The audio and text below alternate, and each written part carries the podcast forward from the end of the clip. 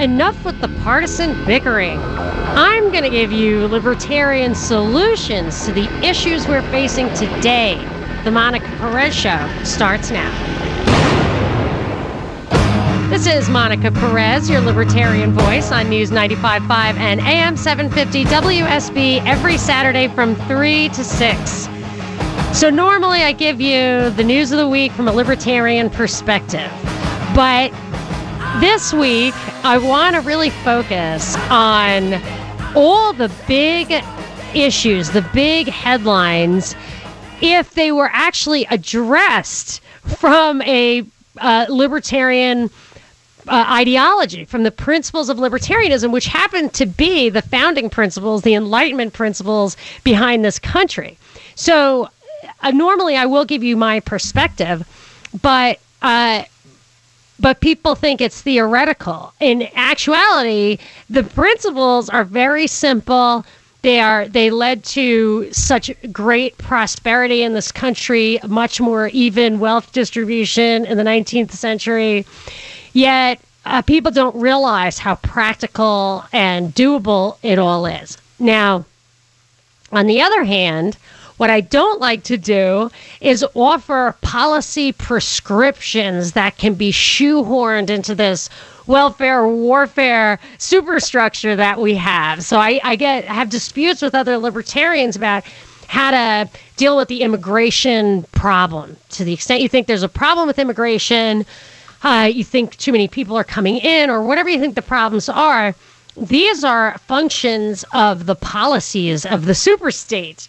So you're not going to solve them with policies because the guys who are doing the back office dealing know exactly what they're doing, and uh, and they're not going to solve the problem. But uh, but even if you could actually solve the problem or make it less bad, you know, whatever you think the pro, you know, if you think it lowers wages or whatever, even if you could kind of patch it up, uh, introduce a policy fix. I don't really like that because what you're doing is using real economic and moral principles to help along this super state that violates all those principles. And I have a great example of that that I never heard anybody else talk about. So maybe I'm missing something, but I think I think I'm right when Reagan took office in 1981, he took office, we had just come off this insane period of inflation and unemployment. It was just crazy. And, and it had resulted from, if you take the 70s in a package, the kind of Nixon closing the gold window launched this. You can see how the value of the dollar just collapsed after the Fed was created in the early 20th century and then when Nixon closed the gold window and did some other stuff that messed with price levels. So Reagan, who who I think who did ask the question like, why do we need the Fed? Why why are things this way? He would have been open to a real profound uh, policy of of moral and economic principle. But instead, he and Paul Volcker, who was the Fed appointee of Carter, did manage to rein in inflation by raising interest rates and other stuff that that used the policy tools that they had to fix this problem. But but what that did was it disconnected the people's understanding of the horrible impact closing the gold window had. Ron Paul actually entered politics. He was a doctor. He entered politics when Nixon closed the gold window because he knew how devastating it would be. And actually uh, our standard of living, the our purchasing power of our wages as just regular workers in this country has flatlined since then. Because when you use fiat money, when you inflate the money like that, the wages don't go up, but the values value of the assets go up. So there's more money in the system. Wages go up eventually, but but there's more money in the system to inflate asset values. So great examples like you're at the gas station the guy behind the counter makes 10 bucks an hour year in and year out but your the value of the oil can uh, the gas that you pump can go right through the roof and you have to pay it even though you're another guy who makes 10 bucks an hour so when you look at policy fixes like what reagan and volcker did Nobody ever thinks about, uh, you know, nobody seriously looks at the practical implications of closing the gold window because they were effective in their policy fix. So I always go back to the principles. What's the root cause of the problem? What is the libertarian solution to the problem? And uh, this week, what I'm I want to uh, respond to some of the biggest stories in the news uh, that that I think would not be problems if the if the simple libertarian principles were applied. If you have so Binkley and I, my producer here, we we have compiled some headlines. I'm going to just tick them off, go through them during the show. Uh, talk about the issues and what the libertarian solutions are. But if you have issues from the week that you want to know what would be the libertarian solution, give me a call 404 872 0750 or 1 800 WSB Talk. But there was another big story uh, this week, big to me. Uh, Zbig, if you will. Zbigniew Brzezinski died. And if you have not heard of him, well, if you listen to my show, you have for sure heard of him. But he, when I say it's us versus them, they are plotting to, you know, control the world or have a world government or whatever. He's them. Brzezinski is them. And he had some, you know, his what he did, what he wrote about, what he talked about. The, he was Carter's national security advisor, but he was much more than that. He was one of the founders of the Trilateral Commission, which is a Rockefeller entity that um, uh, one big thing of his was he commissioned through the Trilats a book called Crisis of Democracy, where a bunch of people from different countries contributed their ideas of how to prevent the kind of civil unrest from the 60s going forward. And some of those people weren't happy with how Brzezinski sold it. He said the conclusion was to make sure, I mean, I'm giving you shorthand here, but you can buy the book, Crisis of Democracy, that if people were all in, uh, belong to institutions that, that they depended on, where their bread was buttered, that they had no democratic power they could be kept in line by these institutions like unions, corporations, universities, stuff like that. That that would be a way to kind of disempower the individual. I'm not kidding. I mean, I, I you, it's at the end of the book.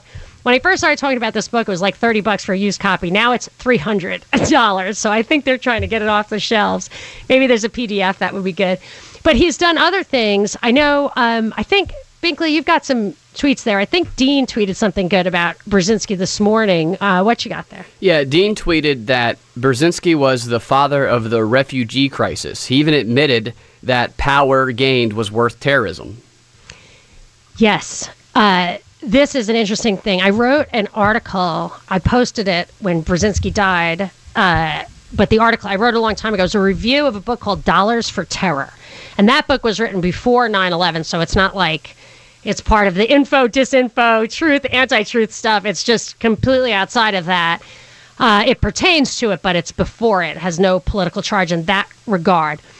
But it had a quote in there, and it explained that, and this is not denied, that if you saw the movie Charlie Wilson's War, I don't know, I didn't actually see that, but I think it misrepresents what really happened in Afghanistan. People think that uh, you know, Hillary actually testified before Congress, and other people have admitted that the U.S.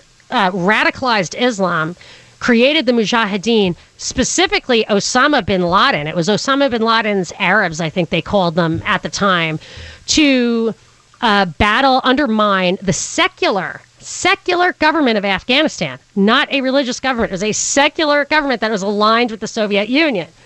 So Brzezinski had this radicalized Islam, uh, you know, cre- create problems for this government and provoked the Soviet invasion of Afghanistan. Now, the way it's sold to us is that Soviets invaded first and we used the Mujahideen to battle them, but that's not true. He said he wanted to mire the Soviet Union in a Vietnam of their own. And I think uh, I have the quote here. It's from the article I wrote, which I put at the top of uh, propagandareportdaily.com. It says Brzezinski said, which is more important from the perspective of world history, the Taliban or the fall of the Soviet Empire? A bunch of excited Islamists or the liberation of Central Europe and the end of the Cold War? So he thought it was a fair price to pay. I think that's what Dean is talking about. he thought it was a fair price to pay. But look, I mean, we've got this radical Islam, and it's not like our uh, we just stepped back and let you know we don't have no idea what's going on. We continue to do these kind of influence these these movements in that area. He actually came up with the you know you could call it a name, you could call it a handle, but it was really, in my opinion, a plan to have this. Um, was an arc of Crisis? I think it was throughout the Middle East to have kind of fires burning there to justify our involvement because he felt that that was kind of the center of Eurasia, which was where all the power in the world truly lied. So he wrote a book, The Grand Chessboard, like that. Uh, that talked about that. So he was quite a character. And if you read everything that he wrote, you would understand that these guys do kind of plan ahead and that what you think is incompetence or happenstance is quite often part of their plan to manipulate the world and uh, and they do it and and they just sell it to us in the in the the media as if these are just spontaneous problems that we're trying to solve but they're not. So I recommend that you dig in a little bit to Zbigniew Brzezinski, and I actually wonder who it is who's going to take his place uh, in that grand chessboard behind the scenes or as a marionette maybe on of the puppets. So, but I do want to talk about a about some of these libertarian issues. So we'll get to that. Uh, I'll get to my first headline right after the break 404 872 0750 1 800 WSB Talk. Uh, and you can tweet at me at Monica Perez Show. Monica Perez on News 95.5 and AM 750 WSB. It's 80 degrees outside the studio, a 10 on the Mellish meter. Weekend weather is brought to you by Shoemate Heating and Air. And today I want to do something a little bit different. I want to take the issues of the week, any headline that you want, and give you the libertarian solution, the real time, what libertarian actual policy, not just theory, would do uh, to solve these problems. So I want to start with some headlines. You can call me with yours, 404 872 0750. You can also tell me what you think about uh, what you think the libertarian solutions are to some of the headlines we're bringing out. You can also tweet at me at Monica Perez Show. I've got Binkley here. Binkley, we have time for headline. Uh, go. From WSB, work requirements drop thousands in Georgia from food stamps.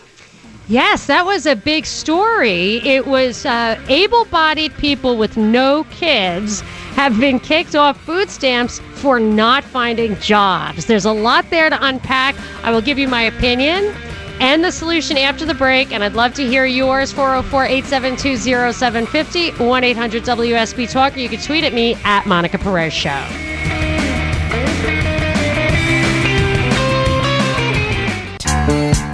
Monica Perez on News 95.5 and AM 750 WSB. I am the Libertarian Voice on WSB every Saturday from 3 to 6, and this is Memorial Day weekend. So a lot of people are headed for the hills or in their cars we're going to keep you company and take your calls. I want to talk about, I always give you the libertarian perspective, but today I really want to focus on libertarian solutions to the real problems we're facing today, this week, anything in the news that uh, worries you let me know. I'll give you my my two cents. I've got some headlines. My producer Binkley pulled some headlines for me, so I'm going to take some of those off and uh, also take your calls 404 872 0750 1 800 WSB Talk. You can tweet at me at Monica Perez Show. I'm going to go to Debbie in Suwanee. Hi, Debbie. You're on with Monica.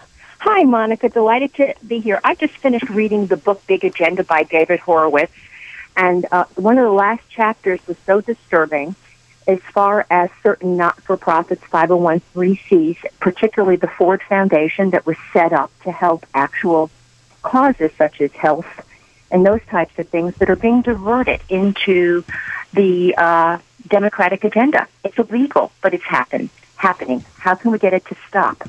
Uh, absolutely. That is a huge issue. And it's been an issue so long that there was a congressional committee called the Reece Commission in the 50s that goal was to see it was by the House Un-American Activities Committee to see if tax exempt foundations were un-American. And their conclusion was yes, it is. They they are. And There's a book written about it called Tax, called Foundations, Their Influence and Power, I think, by Renee Wormser, who was uh, an attorney in charge of that. And then there was also uh, a great, um, there was a great video that G. Edward Griffin did of Norm. Gee, I can't remember his name now. I'll post it at the break, where the guy talks about how uh, he was the researcher for this commission and that he went into, or his associate, Catherine Carey or Casey. See, I, I'm not prepared for this, but I, I do remember Catherine Carey, I think, Casey. She went into the Carnegie Foundation's records and found that they were plotting things like wars in order to transform the country from having an individualist outlook to a collectivist outlook. So these tax exempt foundations have been a problem for a long time. It was actually on my radar, Debbie. So I've kind of been, it's been top of mind to me. And there are two solutions that I can think of. One is, and I'm, I hate taxes. I think taxes should be basically zero. But the tax exempt, I, I feel like tax exempt status for these foundations should be eliminated. I think that they they get so much more value out of it than they put into it because of that loophole. I feel like the way government corruption when they hijack the CIA to do operations instead of just collect intel, they are not only putting themselves above the law, they're getting us to pay for uh, some of their agenda items abroad. So there's that. But Norm um, said in that video, or I, when I did some follow up research, one of his recommendations was to have this thing called the rule against perpetuities for foundations. So, like, if you leave a will, you can't determine uh, a hundred years in the future how your heirs use your property because that's like controlling things from the grave, and and you just there's only limited resources on the earth. It's for the living. These foundations have this intergenerational power because they can. They're like John Rockefeller the first. He was worth, I think, six hundred billion dollars in today's dollars when he died, and he set up a foundation with that money and and with ideas of kind of how to control the world going forward for his descendants and all that. And and it's been very effective. So to make it so that they cannot have these intergenerational mandates would help i think. But i would start with not allowing them to be tax exempt which is you know would be controversial in libertarian circles i think. Anyway so thank you very much for the call debbie uh, Binkley, what um, we were talking earlier before the break. Re- will you please read me that headline again that you read to me before the break? Yes, ma'am. WSB reports work requirements drop thousands in Georgia from food stamps. Yes, this was a um, this was on the radar around uh, Atlanta.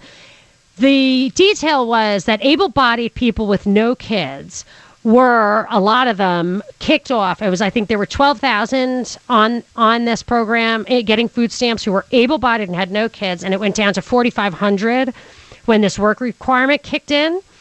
It's a little paradoxical that you you need to work in order to get the food, but it it points to the assumption that the people are not working because they don't want to work, which may be true, may not be true. Uh, I know these systems are abused. I personally don't have you know a lot of outrage about the people who use the food stamps.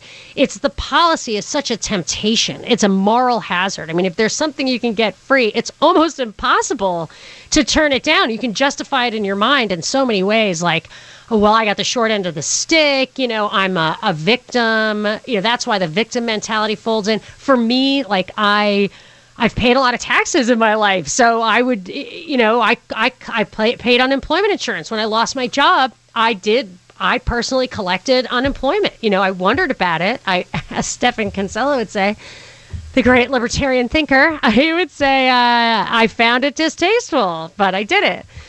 So I don't blame them so much. I do blame the policies, and I like to dig into what's the underlying problem here. And the underlying assumption there's 1.7 million Georgians on food stamps. That's that's 17% of the 10 million Georgians are on food stamps, which is about uh, on a par with the rest of the country, which has 44 million people on food stamps.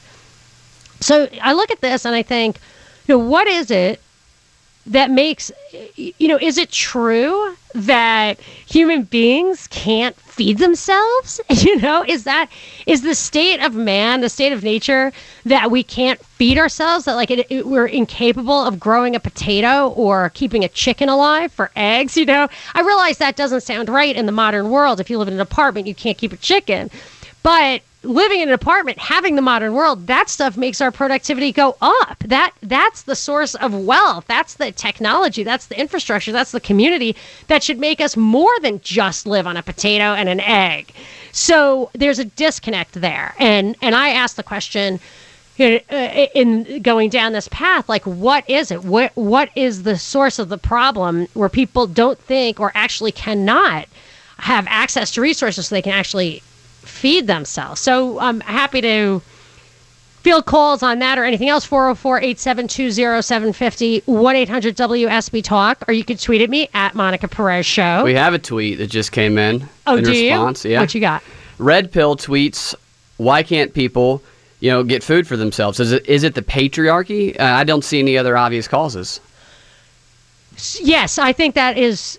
I would say that is true. And my actual libertarian solution to this problem would be to repeal all labor laws, to have absolutely no labor laws whatsoever, no minimum wage, no safety stuff, because we have you know, I wouldn't I wouldn't end the practice of tort law if you're uh, if you harm somebody intentionally or with negligence, or if you treat somebody fraudulently or um, deny them a wage you agreed upon. All those things are actual like crimes that you can prosecute. So you, you don't need all these regulations.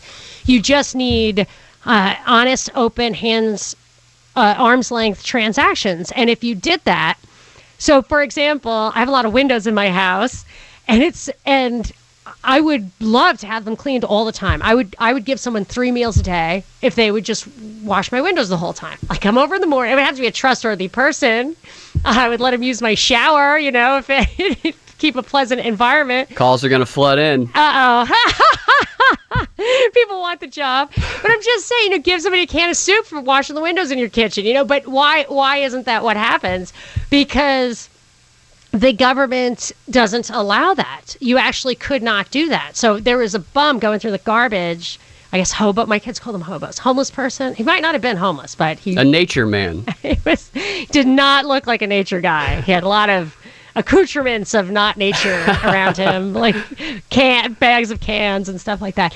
But a, a he, he said he was uh, he said he lost his job and he just you know if I wouldn't mind if he went through my garbage.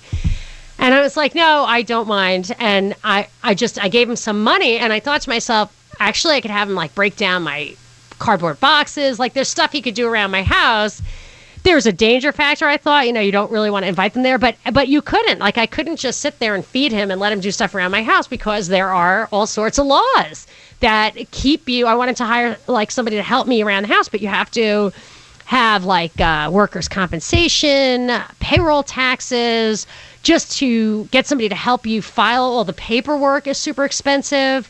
It's just impossible. So it's the policies that I don't even think really protect people, but they do limit the workforce uh, in that way. And then you have the safety net. But there's another layer of this that um, people don't think about, but I think it, it might actually be true.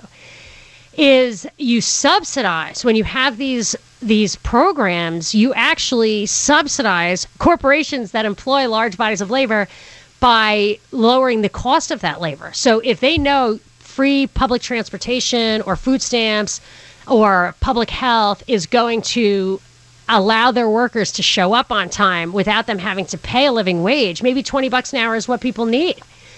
But they don't get it because they're still going to survive and come to work because they get food stamps and whatever. So I personally think that a lot of these public services are a way for the middle class to subsidize the lower class working for the upper class. But uh, when you start talking about classes, it makes me nervous because it sounds all Marxist, which I am not. I'm an anarcho capitalist. But classes are created by the privilege, by the government. They're created only by laws. Otherwise, classes don't even exist. The fluidity that We had much less class uh, in the 19th century than we do now. Um, I am going to go to a quick call. I'm going to OT in Tucker. Hey, OT. Uh, yes, ma'am. I wanted to talk to you about this um, uh, healthcare thing. That I uh, I think was wondering why the Republicans. Well, I wasn't wondering. I know why. Why they didn't say that they were passing a plan aimed at doing away with health care altogether. Ultimately, they wanted to get the government out of out of it completely and out of all entitlements. But of course, I know they're not going to do it. But the point is, they don't even understand the need for it. There should be a complete separation of the economy and of the government, so, just like You're, church and state, and for the same reason. Uh, for the yeah. same reason? Yeah.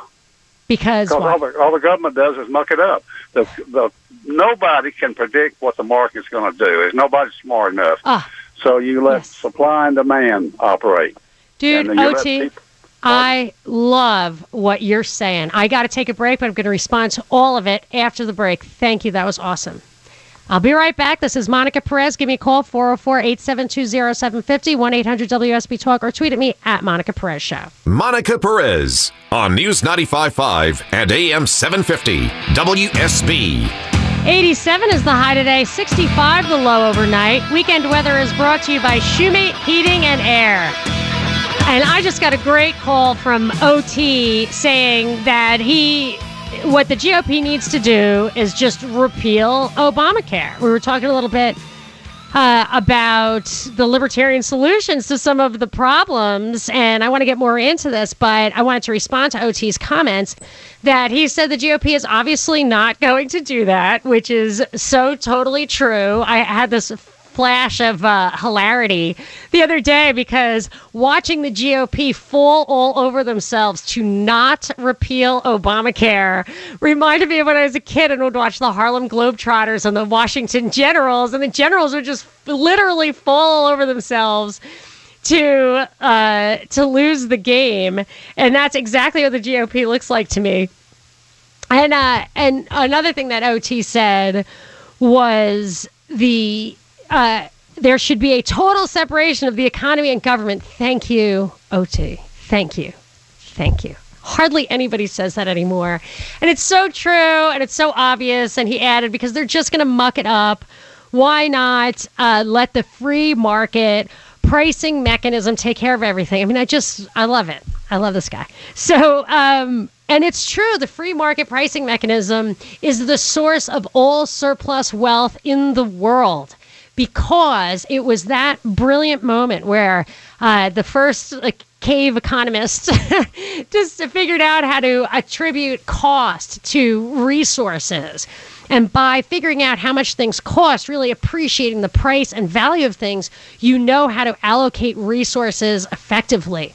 And it is a Hayek's theory of information that points out that every single individual, 7 billion people on earth, have their own preferences in mind about how they want to spend their work or what they want to buy or whatever. And by making choices about when and where and what to buy, every time they pull something off the shelf, every time they pump gas, they are providing feedback to the seller of whether they like or do not like, or, you know, if they leave something on the shelf, they're providing feedback if they like or do not like uh, that product. And that and that information sets prices correctly. Central control doesn't work. The government can't do it. More on that after this and your questions 404-872-0750 1-800-WSB talk at monica perez show